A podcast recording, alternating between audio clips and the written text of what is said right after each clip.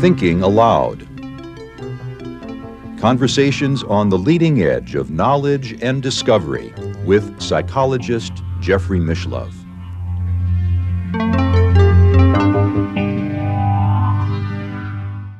Hello and welcome. I'm Jeffrey Mishlove. Today we'll be looking at the life of the 15th century saint, visionary, and heroine Joan of Arc.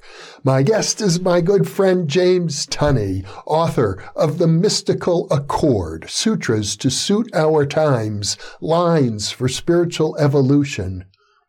The mystery of the trapped light, mystical thoughts in the dark age of scientism empire of scientism, the dispiriting conspiracy and inevitable tyranny of scientocracy, tech bondage, slavery of the human spirit, human entrance to transhumanism, machine merger, and the end of humanity, as well as two dystopian novels, Blue Lies September and Ireland. I don't recognize who she is. James is based in Gothenburg, Sweden. And now I'll switch over to the internet video. Welcome, James, and Happy New Year. What a pleasure to be with you again. Uh, Happy New Year, my friend. I'm looking forward to the conversation, and I wish you all well for the, the year to come. Thank you. We'll be talking about Joan of Arc today, and I think it's a fascinating example of how mystical experiences and visionary experiences get intertwined with political affairs. Yes, my interest in Joan of Arc uh, was a general interest. I remember growing up in Ireland, a lot of the school kids talking about Joan of Arc, and I remember my sisters coming home from school and talking about Joan of Arc, and I can still hear this conversation going on today. She is a, a protean figure, enigmatic but inspirational, that talks to a whole diverse range of, of people, and they all believe that she has something to, to give to them, and, and maybe she does. Um, but in recent times, my ex- I've been trying to look back at the evidence again because of my interest in mysticism to discern what is there and to what extent the analysis from a mystical perspective uh, and from what I've learned from parapsychology uh, and conversations with you and your work about what, what how does that t- help us interpret, if at all, a story. Well, I suppose, uh, especially growing up as I believe you did in a Catholic family in Ireland, Joan of Arc was uh, canonized as a saint in, I think, 1920. That's right, 1920. She was, uh, the, the, the, campaign began in the 1800s. So it, it went on. The, the devil's advocate got involved in about 1892. And then she was made venerable 1904, 1908 she was made blessed and canonized in 1920. So in Ireland, she would have spoken to not only to a Catholic nationalist Republican kind of uh, ethos as well, because she was struggling, and not only was she struggling against an enemy, she was struggling against the English. So perhaps there was an extra an extra parallel there. But it does raise very interesting questions about the nature of violence and the legitimacy of, of struggle or, or, or armed struggle in that context, which is another issue.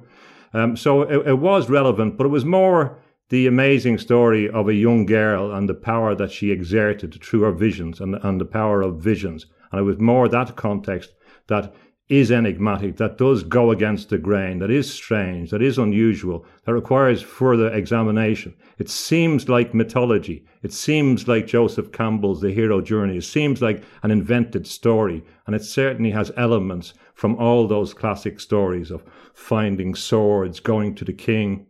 But this is a true story. Uh, whatever whatever constructs people may find there, whatever doubts they may have of the veracity of some of the story, it's a true story, and it's one of the most amazing stories uh, ever told in that, in that context. Well, I, I guess to set the stage, we should go uh, and take a look at the 15th century, uh, which is when she lived. It's very important uh, to understand the context in which this struggle happens. And it's quite interesting if you look back at where most battles in history have been fought. France and the green fields of France has been the, the, the context in which an awful lot of battles have been fought.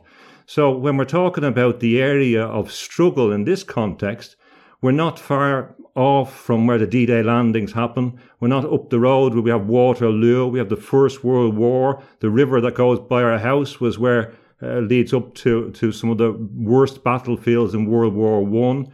Uh, we have a Napoleonic context. Vichy France corresponded with the area occupied by the English in this story. There's battle over a thousand years. There are battles in these areas. Uh, going back to well, longer than that, going back to the time of Julius Caesar, when Julius Caesar is fighting the Gallic Wars, he, he comes up and, and there's horrendous battles fought against the Celts, against the, the Gauls. So there's been constant battle in this domain. But the period we're talking about is the Hundred Year, Years' War, and that's generally seen as a battle between the English and the French. Although it's a bit more complicated, because in the on the French side, the Burgundians were allied to the English. So the the French, if you like, were often referred to as the Armagnacs or the Valois. We'll call them the French for the purposes of, of our discussion.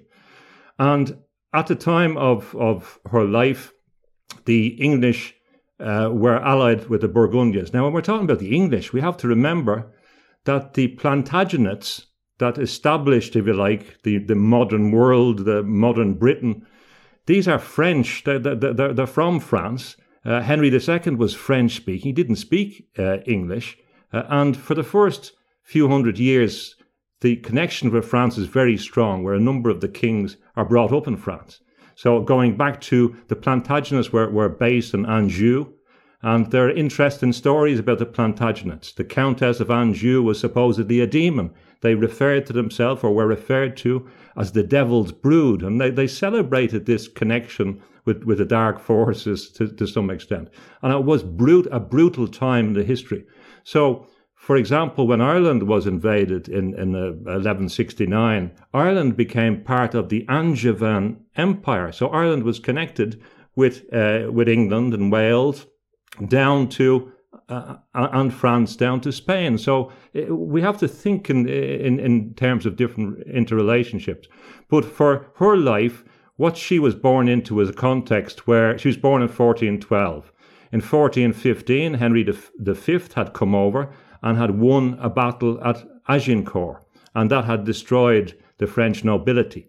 And the English and the Burgundians were in control of the northern, uh, the northern part of France over the Loire Valley.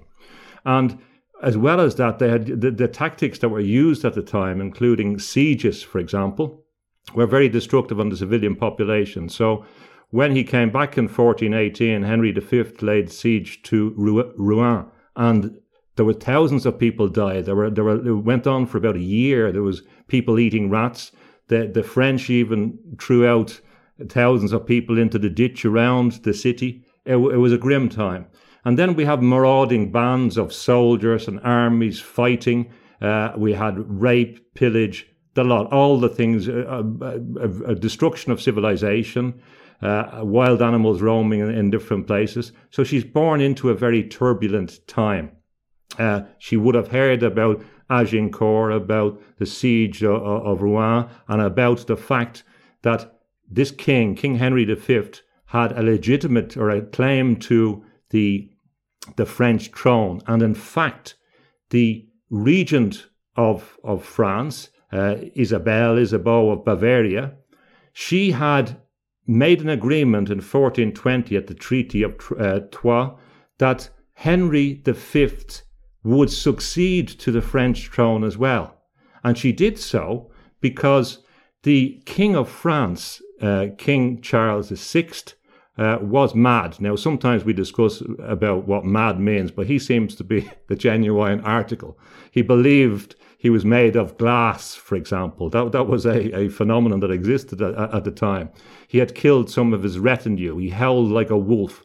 There, there wasn't much debate about the fact that this man was mentally disturbed. Uh, and so she had the queen, the, the regent who was uh, who was pulling the, the, or was exercising power, effectively disinherited her son, who would have succeeded because his older brothers were uh, died. So the Dauphin uh, was the the person who Joan of Arc will want to to, to become king. But uh, there was a there was a great struggle going going on, and uh, France was very very divided. So in that context, we have the English claiming uh, claiming control of France, and in fact, we will see that Henry Henry V's son uh, does succeed to the throne in, in 1422. So when Henry in 1422, Henry VI comes to the throne. So by now, this boy is uh, seen to be not only the king of England, but by this treaty, he's the king of France. He succeeds to the throne when Henry V dies, aged 35 from, in battle of, of dysentery. So the new king is aged nine months old, and he succeeds in the same year in 1422 when Charles VI dies in France. So he's only a few months older. So uh, by the time by the time Joan of Arc is uh, ten, she's much older than the King of England and, and, and France. And and just one point about Joan of Arc, of course, to the French, she's she's Jeanne d'Arc, Jeanne d'Arc, or and, and, her name may have been pronounced more like uh, Jehan. And the Arc really came on after, although her father was Jacques d'Arc. Uh, her, she may have been known by her mother's name, which was Romée. Her mother was Isabeau uh, Romée, and uh, she she called herself Jeanne or Joan La Pucelle, the maid. Uh, so that's an important point. I, I, gather that she was really of peasant stock, not highly educated. She wasn't very poor, and they certainly weren't rich. So, so, she would have been a peasant in the context of someone living in the country. And although she lived in a village, and her father would have been important in the village, uh, so they weren't. There's debate about the exact how poor they were. Her house is uh, is still there. Um, so she, she, yeah, she wasn't very rich and, and, and she wasn't very poor. There are some theories which I don't think bear bear scrutiny, which suggests that she was actually an illegitimate royal child that was sent out to the uh, to to, but it doesn't really bear scrutiny. So she lived in in, in Domremy in in the uh, the northeast of, of France in, in, in Lorraine or, or, on the border of, of Lorraine or Lorraine and she uh, she had a normal childhood. Uh, she she denied later that she was a shepherdess. She was often sh- sold as a shepherdess. She said she she did more needlework with with her mother, although she would have done normal duties around the village. And we do know from the trial, from the number of trials that came uh, came afterwards, that she was a normal child that played with the other children, and she would have partaken in festivities. And there was one story which was significant about a fairy tree in the village and a fountain that she she partook in these uh, communal activities. So she had a, a fairly normal uh, childhood, but there, there, was tensions in the countryside, even with local local Burgundians. They would have and hated the Burgundians. So so across the river there would have been people that they were very hostile towards. So these were very deep. And also the town she was, the little village she was brought up in was burned twice. So the threat of violence and of marauding forces and of rape and pillage was in the background all the time. But she lived beside a church, and that was very important to her. She was a very pious girl. Uh, a lot of evidence suggests that she went there regularly, but she had no education, as you suggested. There's, there is, on every issue, there is some debate because she said she, she didn't know her A from her B, she, or B's. She could sign her name, but there are some people that believe that she could read. I don't. Uh, I, I, think she she had uh, the, uh, the evidence suggests that she could say the Our Father, the Hail Mary, and a confession of faith, and that was it. Uh, and also, we don't have a very centralized church at this stage. Just before her lifetime, there was three three popes. There was the Pope in Avignon and Anagni in in, in uh, uh, and Rome. There was there was different claimants to to the uh, to the papal power. So we don't have a centralized church. And one, one last point about that this is an area that Irish monks such as Columbanus uh, came over uh, during the Dark Ages and established a, a, more Celtic type of Christianity as well. That may be in the background. Some scholars think that that, that can be an important element in describing a broader idea of, of her Catholicism. So at some point, she began having visions.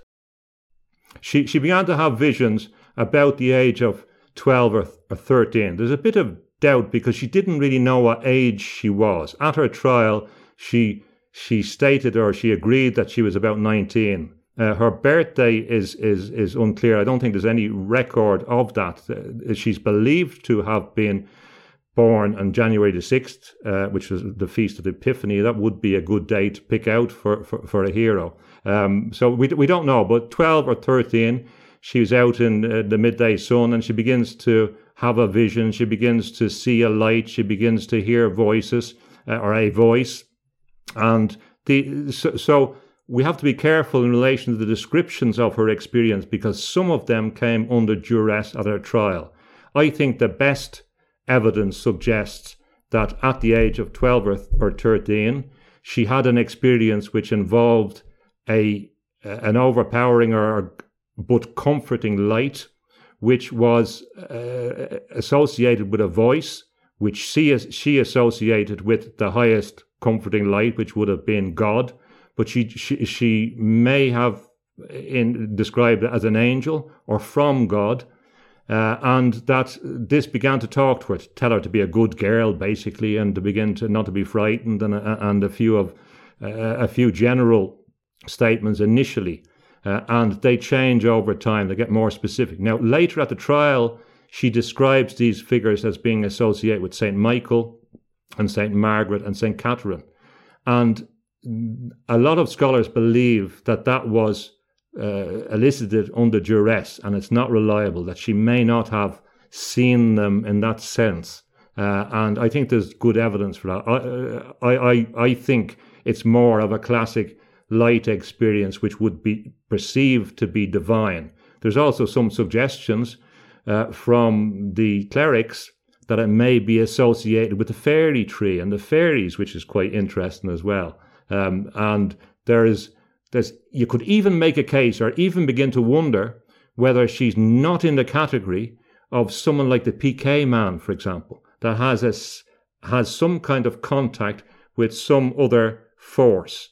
Now, of course, it, it, for her, it's not a demonic force because it's, it's, it's comforting and positive and tells her to go to the church and uh, we it, it, could be it could be that it is Saint Michael and, and Saint Catherine because Saint Michael was a very important figure in France, and the Irish monks as well had a, a, a cult of Saint Michael as well. So that image could have easily come to her, but uh, I'd be more inclined to regard her as a figure from God in her mind or an angel which begins to tell her things and later gets more specific and later begins to tell her more detailed things. Well, you've written about the mystical light. It's very important, I know, in your own thinking about mysticism. And I presume that it would be fair to say that you regard these experiences that she's having, however we, whatever words we use to explain them, as authentic. Uh, I, for me, the thing that makes the, the most authentic thing about the story is this phenomenon that it's a classic experience across all cultures. Uh, you can see it in the Sufi tradition, in the Islamic tradition. You can see it in all cultures. We've talked about that before. There's two elements about the light. I often emphasize the, the, the luminosity aspect, but there's also the, the claritas aspect. When we talk about clairvoyance uh, and the idea or, or clairaudience and hearing things, there is a deep perception of clarity which is often associated with lightness. It's, uh, it may be, it may refer to a kind of sense of thinning of the atmosphere and interdimensionality that's that's also part of the experience. So sometimes when people talk about light, they may be also referring to this extreme sense of clarity and uh, of perception that's associated with it, which can be explained in a, in a number of ways.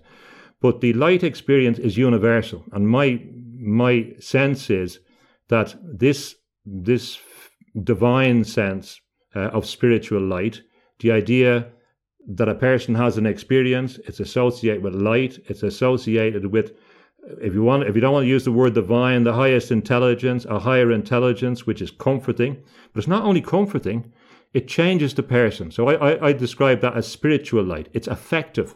It has a direct affect or in, influence on the the person's perception. It has an emotion. It affects the heart, the brain, and their actions subsequently. So it's not like an ordinary light phenomenon, and uh, that's a very important uh, aspect of it and also the the courage that she manifests afterwards, the clarity, the certainty, the willingness to die for her beliefs is associated for me with her perception of this force. And people say, well, if you look at David Hume, this, the, the, the philosopher dismisses her as a as, uh, as imagining this, although he talks about the senses and the importance of the senses in empiricism, and George Bernard Shaw would regard it as, as part of her fertile imagination. Uh, the funny thing about this is that we're going into the perceptual domain, the experiential domain, something that some someone perceives. And my suggestion in relation to empiricism is empiricism has failed to accommodate the full range of perception and, and senses. Yes, she she perceived this, uh, and it's spiritual light in my terms because there's the experience, there's the affect on her, there's the result uh, resulting actions that that come from there, and also the the sense of knowing something that she didn't know before, being able to exercise powers which are more associated with the siddhis or about as that are seen to be supernatural in some sense. So we have this idea of an intervention. An intervention is an idea which is is important in mystical ideas. And we can go back to the classic one of the classic writers on this, of course, is Suhrawardi, who who explains about the nature of knowledge from an epistemological sense and how one important source of knowledge is revelation, and revelation for him is associated with light. So this is not light in the sense of a light that's that's in the room next to me. It's the sense of a force which has power, noetic power, and emotional power as well. And that's what distinguishes spiritual light from anything the scientists have yet identified. Well, at some point, she becomes convinced that it's her mission to restore the Dauphin of France to his what she believed to be his rightful kingship and and that she herself a, a teenage girl was going to accomplish this. This is the, is the amazing part of the story. The voices convince her that she is going to save france and that uh, it's her her duty or she has a number of tasks in that context um, as, later on, she is to, as it gets near the time she leaves home or runs away, she knows she has to relieve the siege of Orleans, uh, which has been surrounded by, by the British, uh, by, sorry, by the, by the English forces. So she, she knows that she has to relieve Orleans. That's, that's a, a primary role. And then she has to ensure that the Dauphin, is uh, crowned at Reims uh, as King of France. And there's a few other little bits of it, but they're the central point, and associated with that will be the liberation uh, of France. So that becomes very, very uh, clear to her. And she doesn't have a background to engage in the chivalric, knightly, uh, martial art world in the genuine martial arts sense. But she's convinced that, that, that it's her. Now, there is a, a, a background that we should consider in that there are many prophecies uh, at the time of a maid uh, who will come from that area, of a, a, virginal figure that will arise to save France. And this can even be seen uh, in the prophecies of uh, Saint Birgitta, who we talked about before, the Swedish, uh, the Swedish saint. And it can also be seen in the Merlin prophecies. There's, there's a girl who's going to, to, to save France. So, so this was in the air, and, and people would argue, well, she heard this and this affected her. Maybe she did, maybe she didn't, but we don't know. It's a chicken and egg situation. But still, I mean, we, we've all heard prophecies. It doesn't mean that we're going to beat down the door to believe that it's us that are going to implement the prophecies. But she becomes convinced that she has to save France. There's another little instant before she goes off on a journey there is a, a, an action for breach of promise that some some chap believes that he had or she had been promised to him in marriage, and she's involved just before she goes away in a, an ecclesiastical court. And they say uh, that she's not bound to marry this man. Everyone, a lot of the writings always make the church to be bad and all these things, but the, there was a lot of rights that emerged from the ecclesiastical court. They said she didn't have to marry this chap. But in the end, her father also interestingly had had visions that she would go away with the soldiers. Uh, so he had some kind of psychic sense as well. He was concerned about that. So she had to come up with a pretext to leave home, and she she she, she decided to approach the local captain who lived in Vaucouleurs, and she approached him first in 1428, and he wasn't interested. He, he laughed at her. He he said she should go home, and her father should should give her a belt. Uh, that, that that it was a, it was a crazy idea. And she approached again in, in the start of uh, 1429, uh, January, February. She persuaded him, uh, she came to him and eventually persuaded him that he should give her an introduction or, or, or approval to go and see the Dauphin at a place called Chinon. So, so, so that was the, the, the, uh, the way the voices kind of pushed her into action. And, for the benefit of our viewers who may not understand the term Dauphin, can you explain that? Well, the Dauphin, which I think means dolphin, if it's translated literally, was a, a, a name you or word used to describe the uh, the usually the eldest son, but meaning the eldest son who was entitled to succeed to the throne. And he wasn't the eldest son in the family, uh, but the other, the older sons, his brothers, had been killed by then, and they had no heirs. So that meant that he should have succeeded to, uh, to the throne on the death of his father, Charles uh. But uh, some others regarded him as the king, but he hadn't been. He hadn't gone through the process of coronation. And in the cathedral at uh, Reims, there, there had been this oil that had been used for, for the French kings going back hundreds of years. So uh, that was really the important symbolic uh, coronation. The interesting thing in this story is that somehow Joan of Arc managed to convince local officials to uh, provide a military escort so that she could meet personally with the Dauphin. What happens is she goes off on a, on a great heroic journey through dangerous territory that was held by the enemy uh, and traveling she begins to, at this stage, adorn herself with male clothes because it's it's more convenient, basically, and it's more practical. And she's she's sleeping in the company of men, and she's she's becoming a soldier in this context. So they travel through dangerous territory. She gets uh, some helpers to escort her, but nevertheless, it's very very dangerous. And they proceed to uh, to Chinon, and they send, she sends advance warning that uh, or she manages to, to, the king that, that, that they're going to come there, and um, so she arrives as, as Chinon in uh, in March uh, of fourteen uh, twenty nine, and at that stage.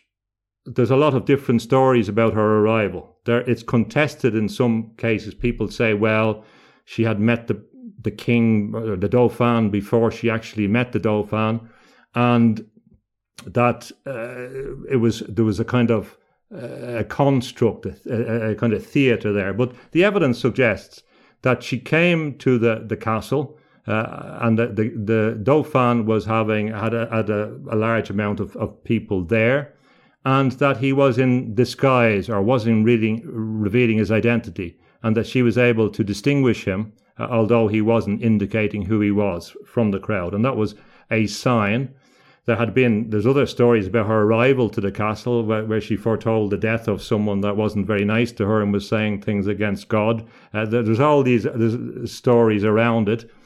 But she talks to the king and she tells the king, or the Dauphin, he, he's regarded as the king by his retinue, but she tells the Dauphin uh, things that only he could know, that, that were revealed, that he knew and that were revealed to her.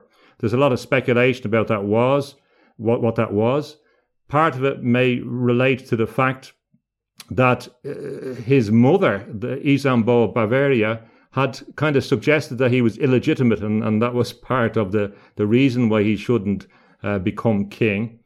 And uh, it, that may have been what she told him about, but she guaranteed or convinced him that he was entitled to be the king and gave some other evidence to him uh, which, which convinced him. But although she convinced him and made an impression, he, he, he was cautious and he required that some theologians examine her at, at Chinon. And, and that was the next stage where, where they got some clerics to investigate whether this could be possibly true. In other words, uh, you could say that he was conducting parapsychological uh, investigations.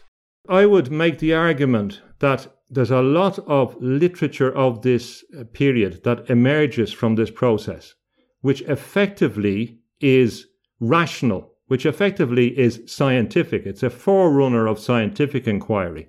And it's, it's looking at the rational, in a rational way, at the evidence to try and justify whether uh, the person is uh, or could be could be authentic.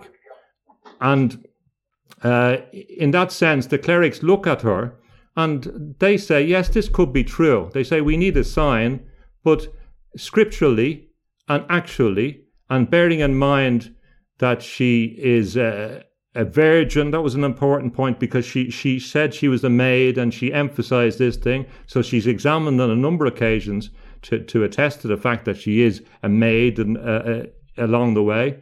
And uh, they say, yes, it could be, but we need a sign. Now, this is no different from the position that you were in when you were, when you were uh, trying to evaluate the, the PK man in, in, your, in your mind uh, I, I, presume. So uh, you have to say, well, okay, the, the person is claiming this, but I can't accept that. I need evidence. So she said she would provide a sign by, by, by in her approach to to Orleans and by, by her action if she got the uh, authority. But it's important to emphasize that the church don't say, and the church didn't say, that these things cannot be true. They say that you have to exercise discernment.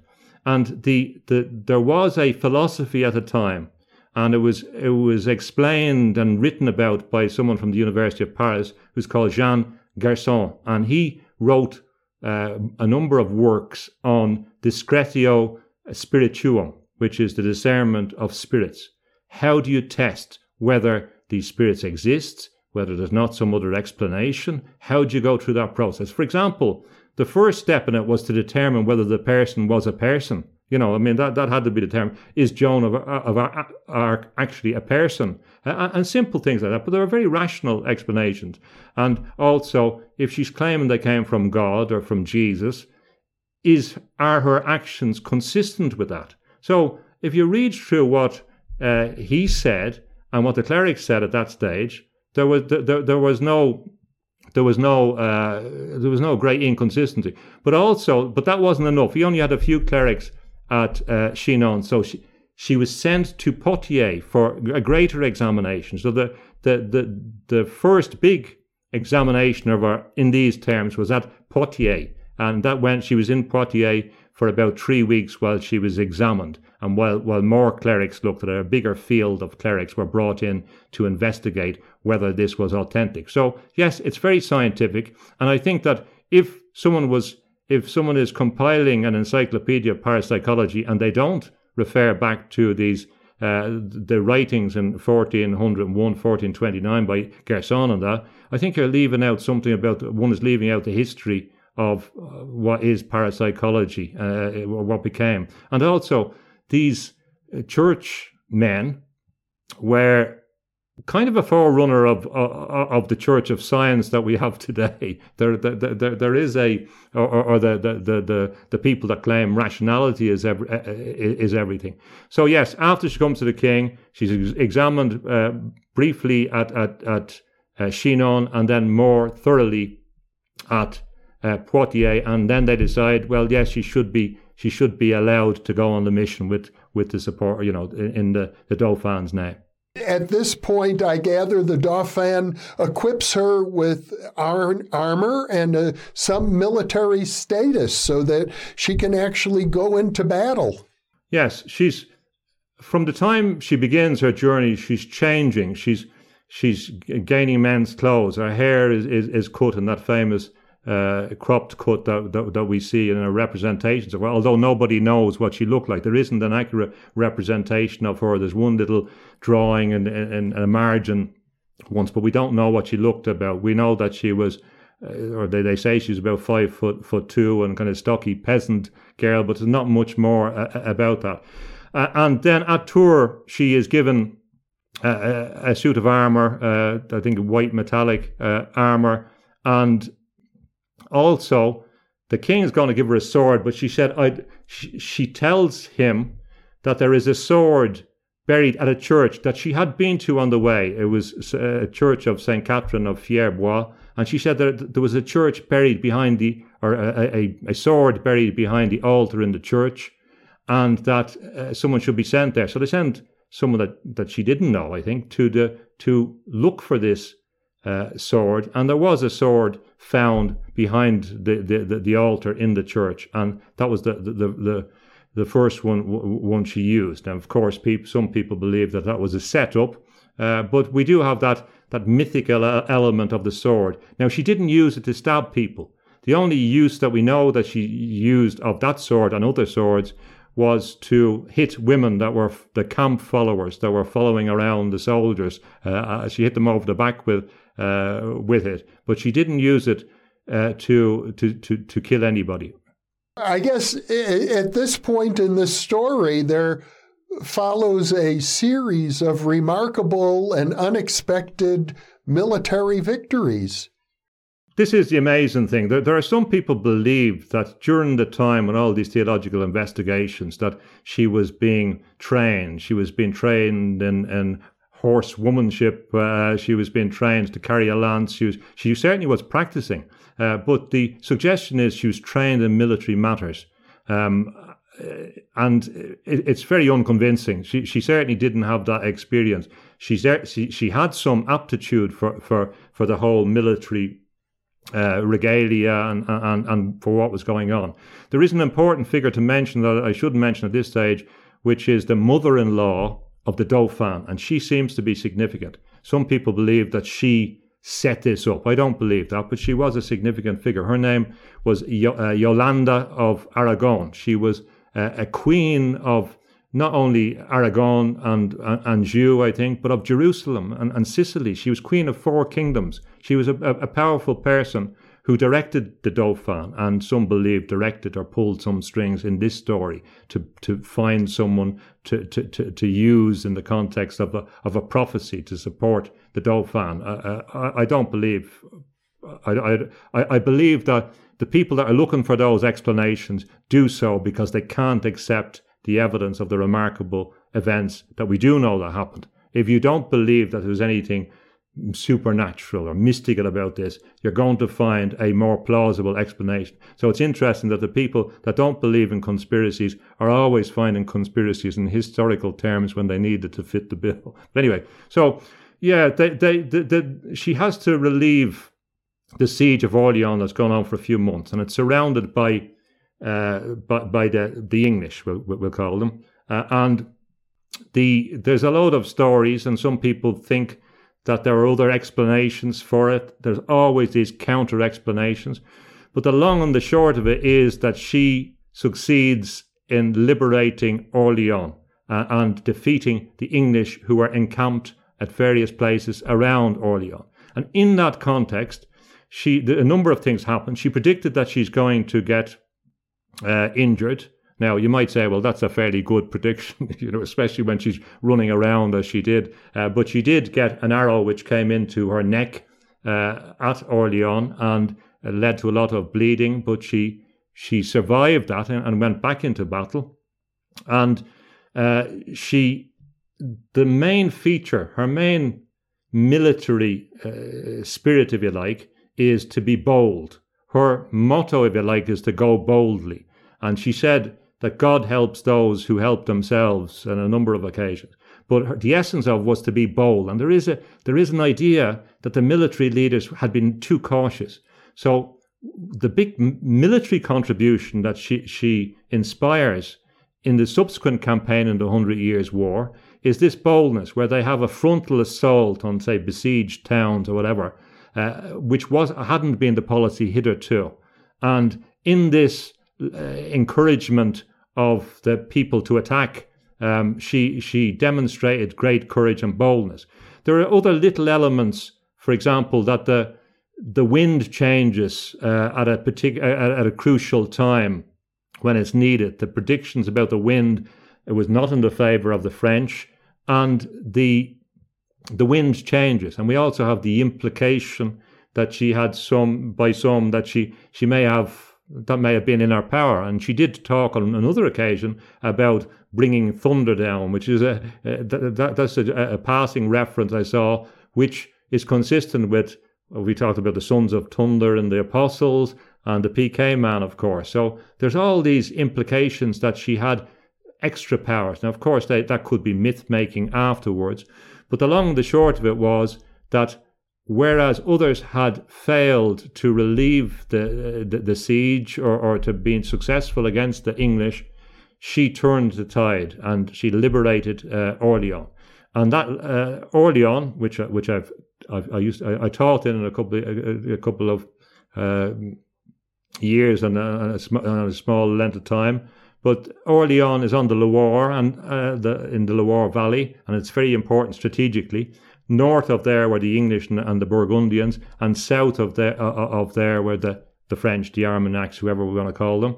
And once once that changed, the emphasis changed. So they proceeded to take a few other towns, a few other towns uh, uh, surrendered on, on, the way, and it changed the emphasis uh, in the war, and it rallied it rallied the troops. It also began the myth began to come true. Here was someone sent by God, and this became important because the question was where was God with the English or was God with the with the with the French? And this was very very uh, significant. And people were afraid of her. They, they, they were certainly um, impressed by her. She did.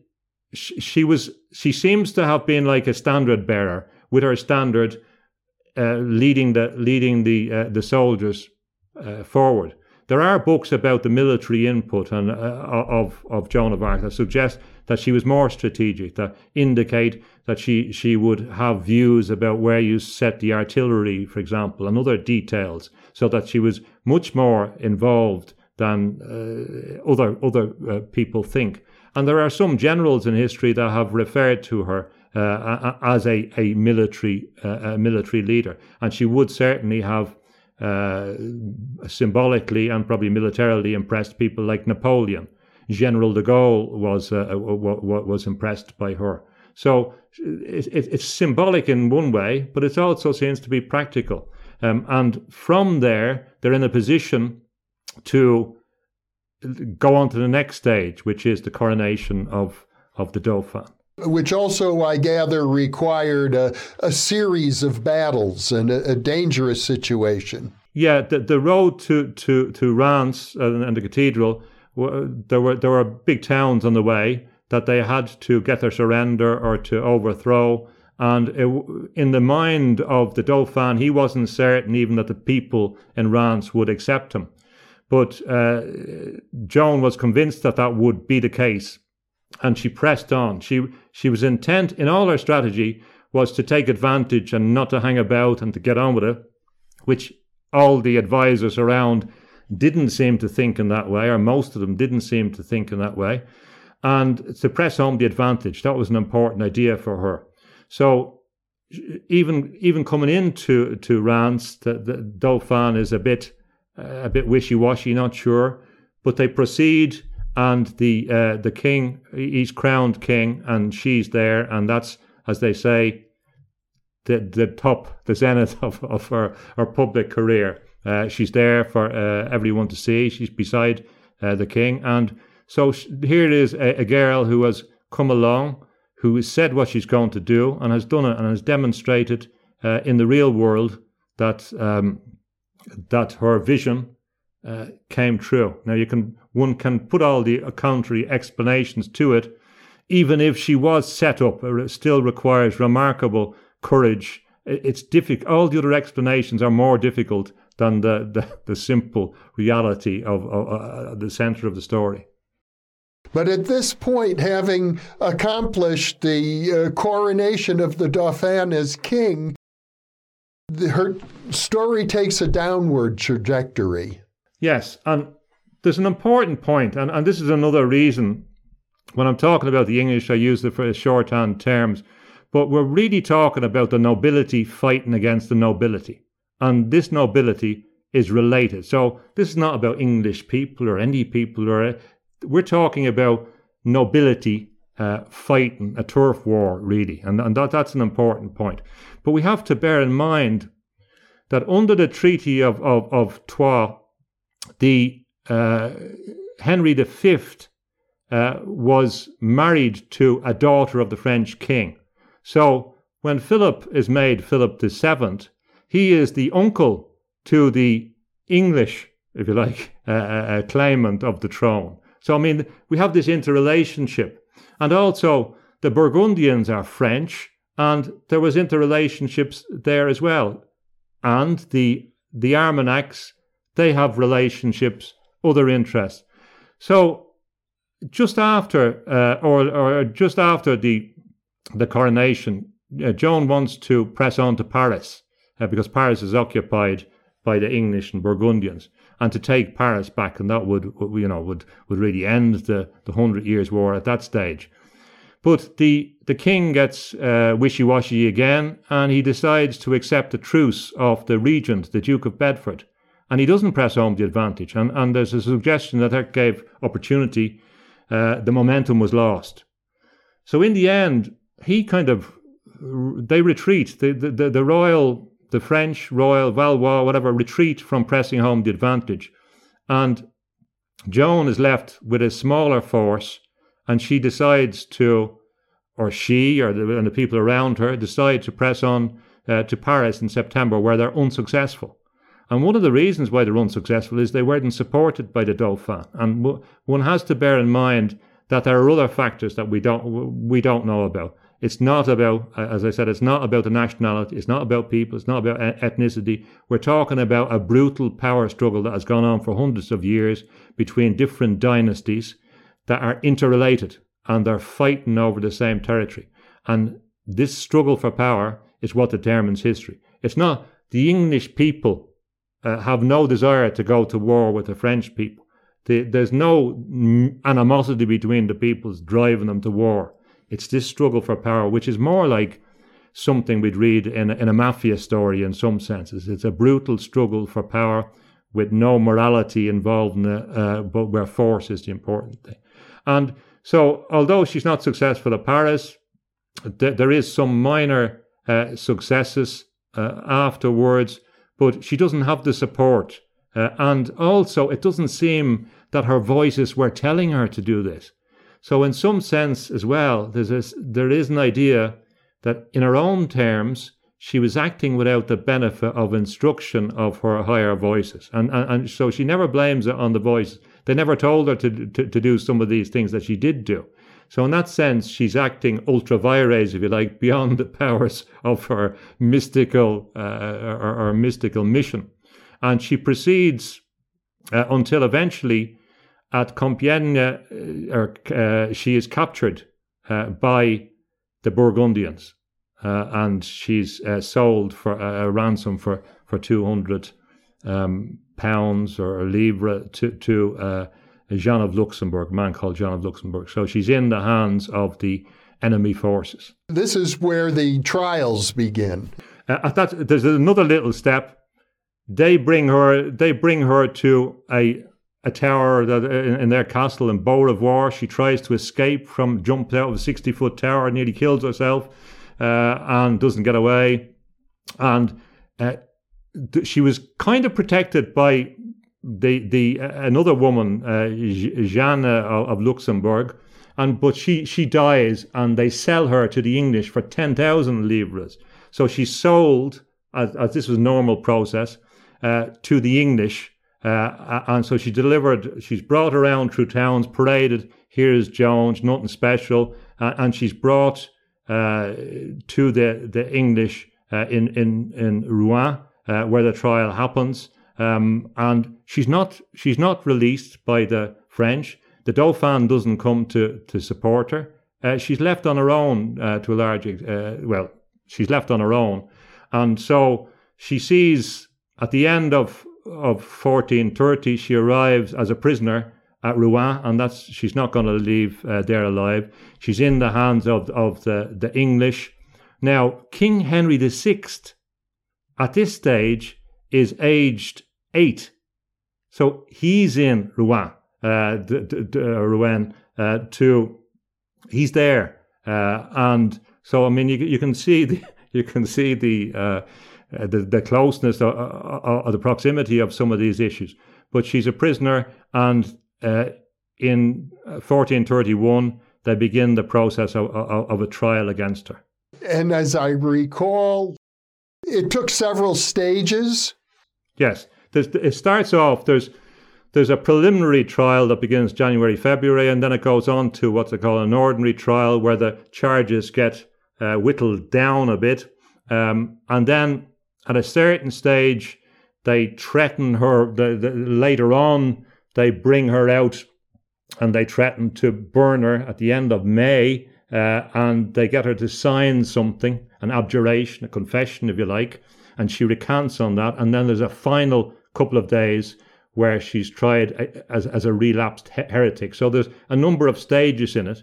It's characterized by, uh, there's a very important point to mention about this who is trying her? he's she's effectively been tried by an English established group of of clerics uh, from the University of Paris, from the university network, and a number of them didn't want to be involved in it. It's described as an inquisition. The chief inquisitor uh, uh at that time didn't want to get involved in it. So there's a lot of force. Uh, it's not accurate to describe it really as a, a centralized ecclesiastical uh, church matter. In many senses, it's technically illegal. Uh, it doesn't fit. There's a lot of problems with jurisdiction. So essentially, we're looking at a bunch of French clerics who are loyal to or under control of the English, uh, the English regent, because the king was too too young to know what was what was going on. So the Duke of Bedford really set it up and they they weren't going to they, they didn't want a verdict which was anything but what was going to, to, to happen in this context. And she knew if she had been allowed to appeal to Rome, that she wouldn't have been uh, she wouldn't have been convicted. She was quite certain about that, and she was probably right. And she didn't gain access to some of the legal rights that she was entitled to, and and there was an abusive process. Even at that stage, there were more rights than people think rights to have legal representation, which was denied to her, and uh, certain processes which we we might associate with a privilege against self-incrimination in the United States Supreme Court jurisprudence. There were rights there, and they were they were generally uh, disregarded. But uh, uh again, bearing in mind the fact that the church had been fragmented, we have to bear in mind that we're not really talking about the the Roman Church exercising dominion over this. And Eh, eh, although the Reformation comes later, if we go back to Henry II, we see Henry II, if you remember, and Thomas à Becket, uh, you know, causing the death of Thomas à Becket. The English authorities never really accepted the full authority of, of Rome over there, you know, when it mattered. And this was another. So we might make an analogy of uh, some of these international trials, like the Lockerbie trial by Scots Law in in Utrecht, if you like, or or, or, or something like that. But um, it's it's a stacked a stacked context. In any case, the end result is that she's burned alive at the stake. Yeah, there's a number of she, she's she, she's initially it starts off as a kind of the witchcraft element is not as strong as people as people think. It evolves into an issue of idolatry. The idea that this couldn't be true. She was, you know, she was committing idolatry by worshipping these figures and that, that weren't godlike and that they may be demonic. Um, and they focus on that issue. But the issue that becomes crucial through this process is the issue of her wearing men's clothes. Now, this is a kind of something we may not have been anticipating. But there, there was a problem at the start with her wearing of men's clothes, and this is why she has become so important or, or to certain groups in relation to identity and gender identity and all this.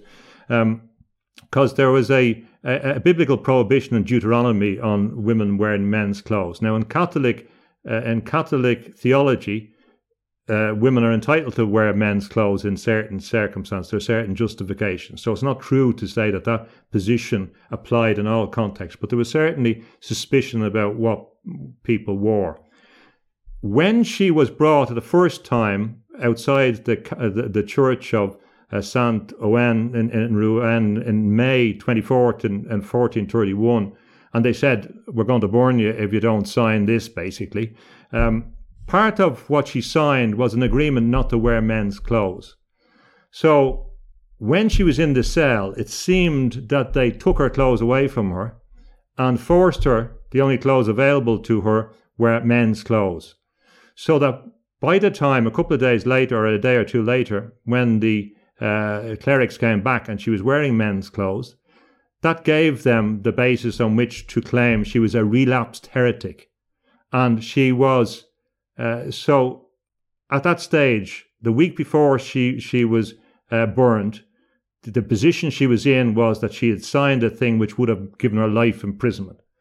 And then she renounces that and she, uh, she also, but is in being forced to wear men's clothes, they have her on that, and they can say that she didn't agree with what she agreed to, and she was a relapsed heretic. So she is, when she's led to the, when she's burned at the stake, she she has a apparently a, a thing on her head which says relapsed heretic idolatry, and I think uh, uh, which is well on that. But the witchcraft wasn't the central bit. Technically, it, that issue became more important than you would have thought it. And the, the implication in some of this is that there's a lot of them believed elements of, of the things. Uh, but the investigation was very important in, in, in, insofar as they're trying to identify well, who did you see? What were these spirits like? What was going on? Were they real? Uh, did they have hair? Interesting interesting discernment issues that go through her. But they're going to find her guilty, and she is guilty, and she's uh, she's burned at the stake on May the 30th of 1431. But I, I gather that the records from uh, these trials still exist. There was uh, notes taken every day.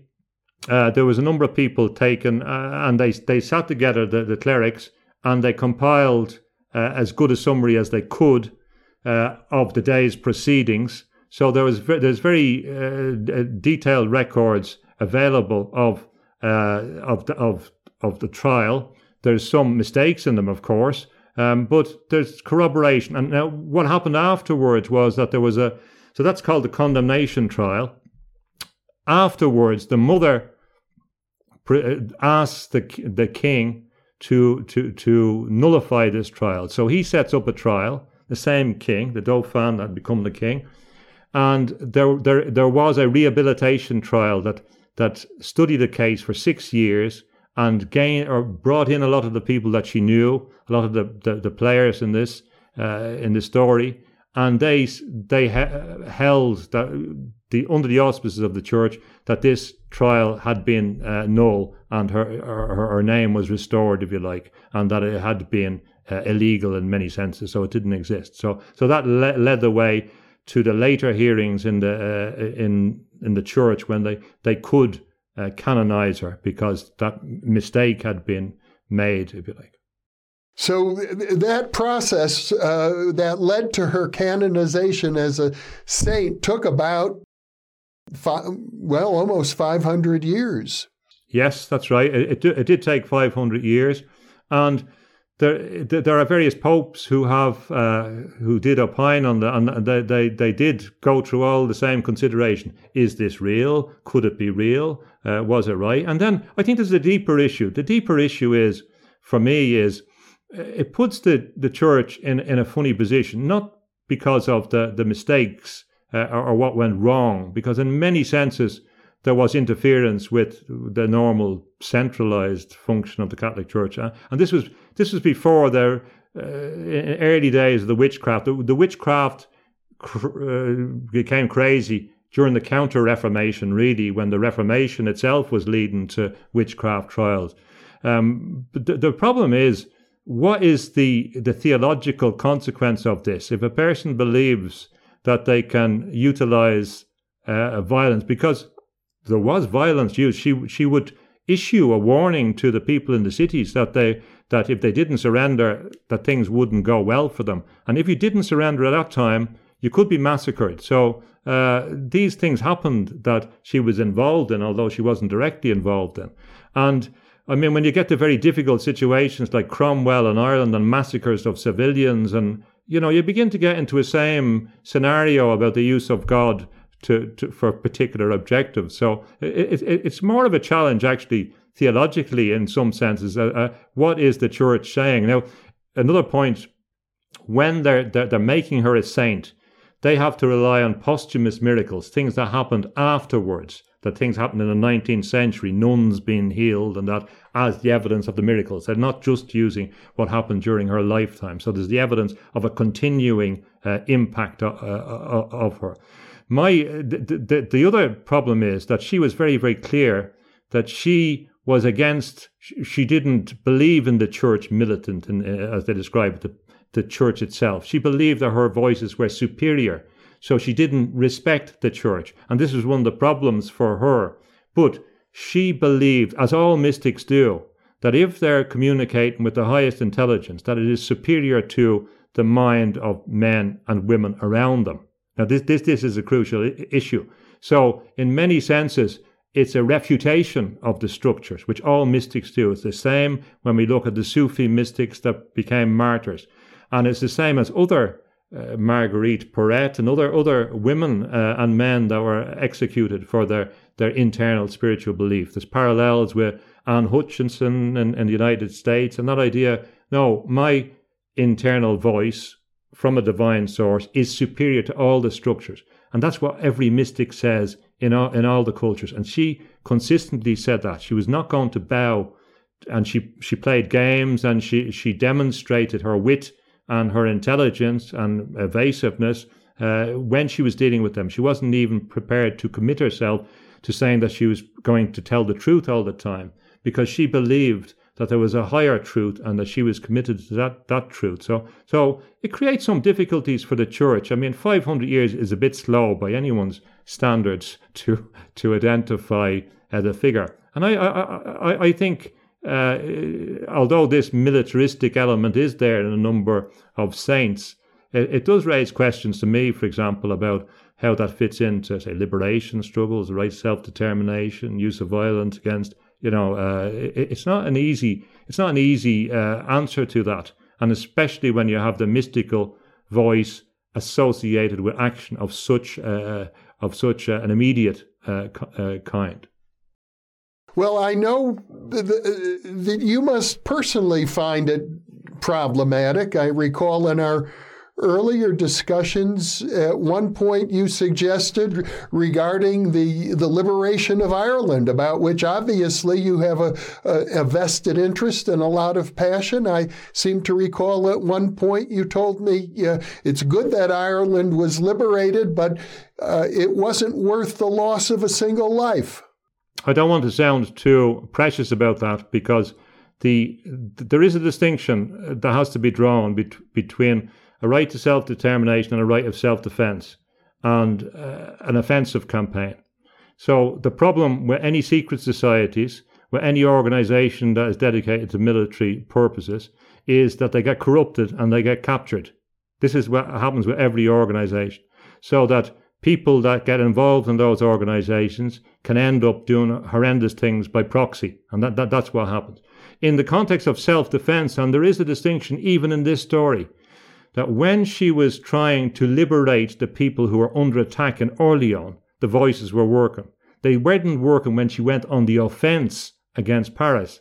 I think there is actually a, a distinction.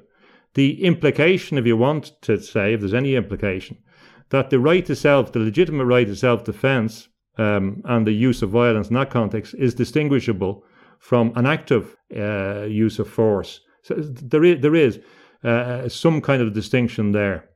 I don't think, in many senses, they didn't have an option. And I'm not, I'm not, and I'm certainly not thrown under the bus the, the, the people that I met in Ireland that, that were engaged in that struggle. I think in many senses they didn't have, and even in international law, there's a right to self determination. Even in theological terms, there's a right to defend yourself. Uh, we we know that we know that. So I'm not talking about that, but there's a difference when you begin to get drawn into a campaign to use violence strategically to achieve particular ends, and in, in that context, you get drawn into games.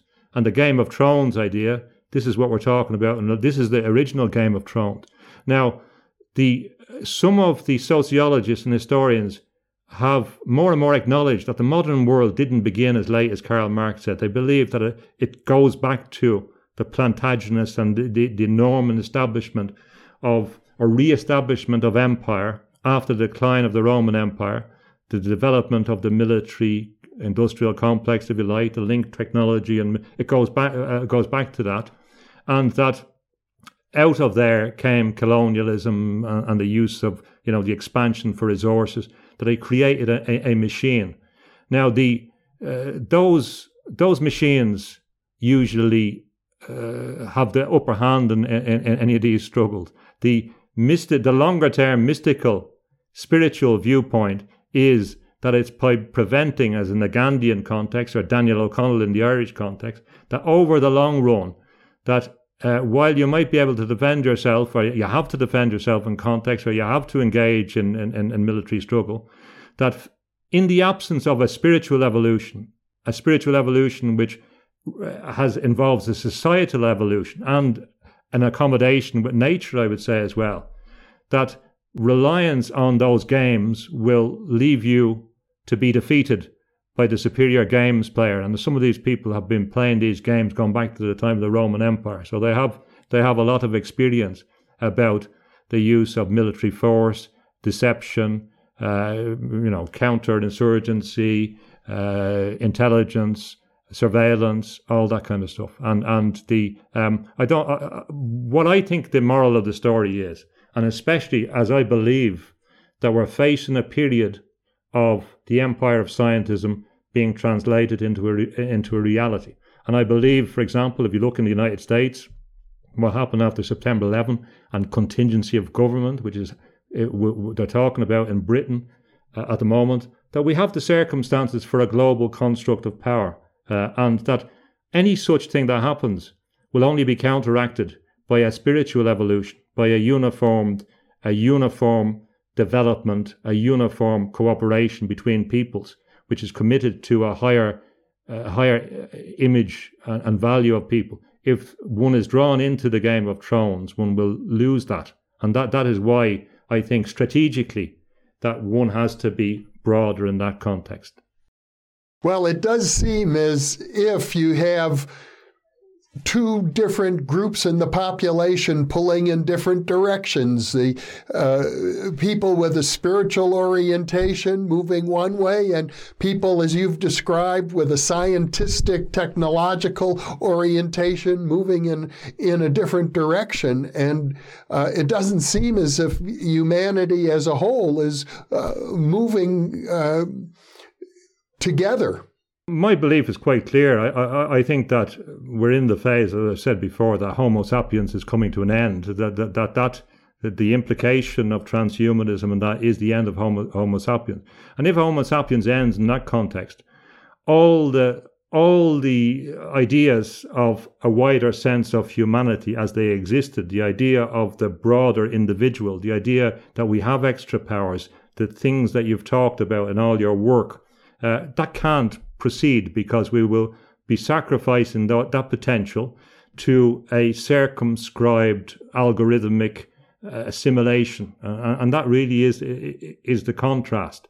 Uh, so um, the, the the only solution to that is to begin to manifest those powers, and uh, so the the moral for me from the Joan of Arc story is about the essence of utilizing the powers. And it came from a, in the traumatic times, it's often then that the person's mystical powers evolve or mystical receptivity because the other illusions have been shattered You can't have illusions when you're eating rats in, in Rouen or, or your or your your your village is being the women are being raped or whatever. You can't have illusions about what's going to happen. You have to begin to return to the original first consciousness, that the, the divine element in us, and and begin to uh, unlock the potential.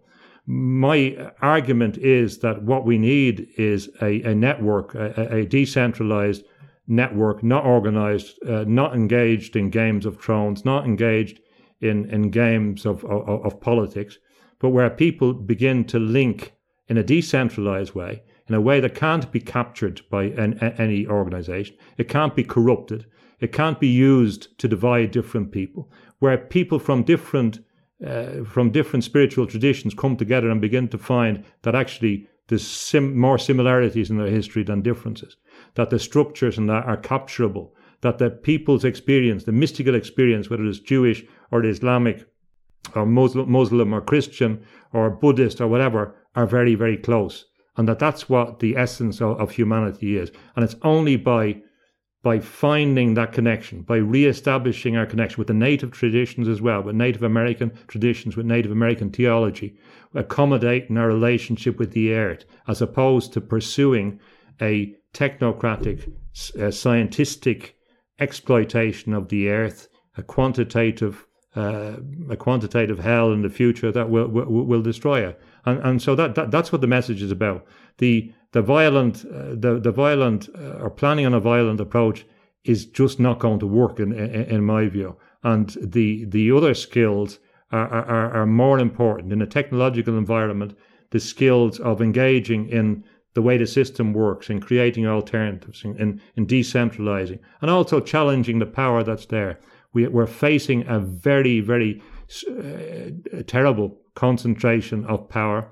And what these, what this thousand years of wars in France have shown us is that people who who want power will fight to the death, uh, other people's death, for it. And the amount of people that have been killed in France for what? At every circumstance, nearly you're saying, well, what are these people dying for? When we sing the song, The Green Fields of France, and you're, you're seeing the old story again, the war to end wars, you know, the, the, the white crosses mute in the sand, the same thing again. It's always going to be the war the end, end wars. It doesn't work with alternative solutions have to be proposed, and those solutions will have to bear in mind what has failed before, what has worked before, and we have to be creative and, and to dig into our potential and to be uh, to be accommodating and not to be divisive and to be uh, to, to try and find common ground. Well, James Tunney, I couldn't agree with you more. I think this is a crucial message and one in which uh, we will uh, repeat over and over again from different angles uh, in in the future. I look forward to many, many more conversations. I know even though we've been talking for over an hour about Joan of Arc, we've just scratched the surface in terms of the depth of uh, her life and and its meaning for our our viewers. But I want to thank you once again very much for being with me today. Uh, thank you very much, uh, Jeff. And uh, someone said I should mention the Welsh, so I'd say there was the Welsh were involved in this as well. we'll talk about that some other time. But uh, thank you very much, and I enjoyed our conversation. And for those of you listening or watching, thank you for being with us.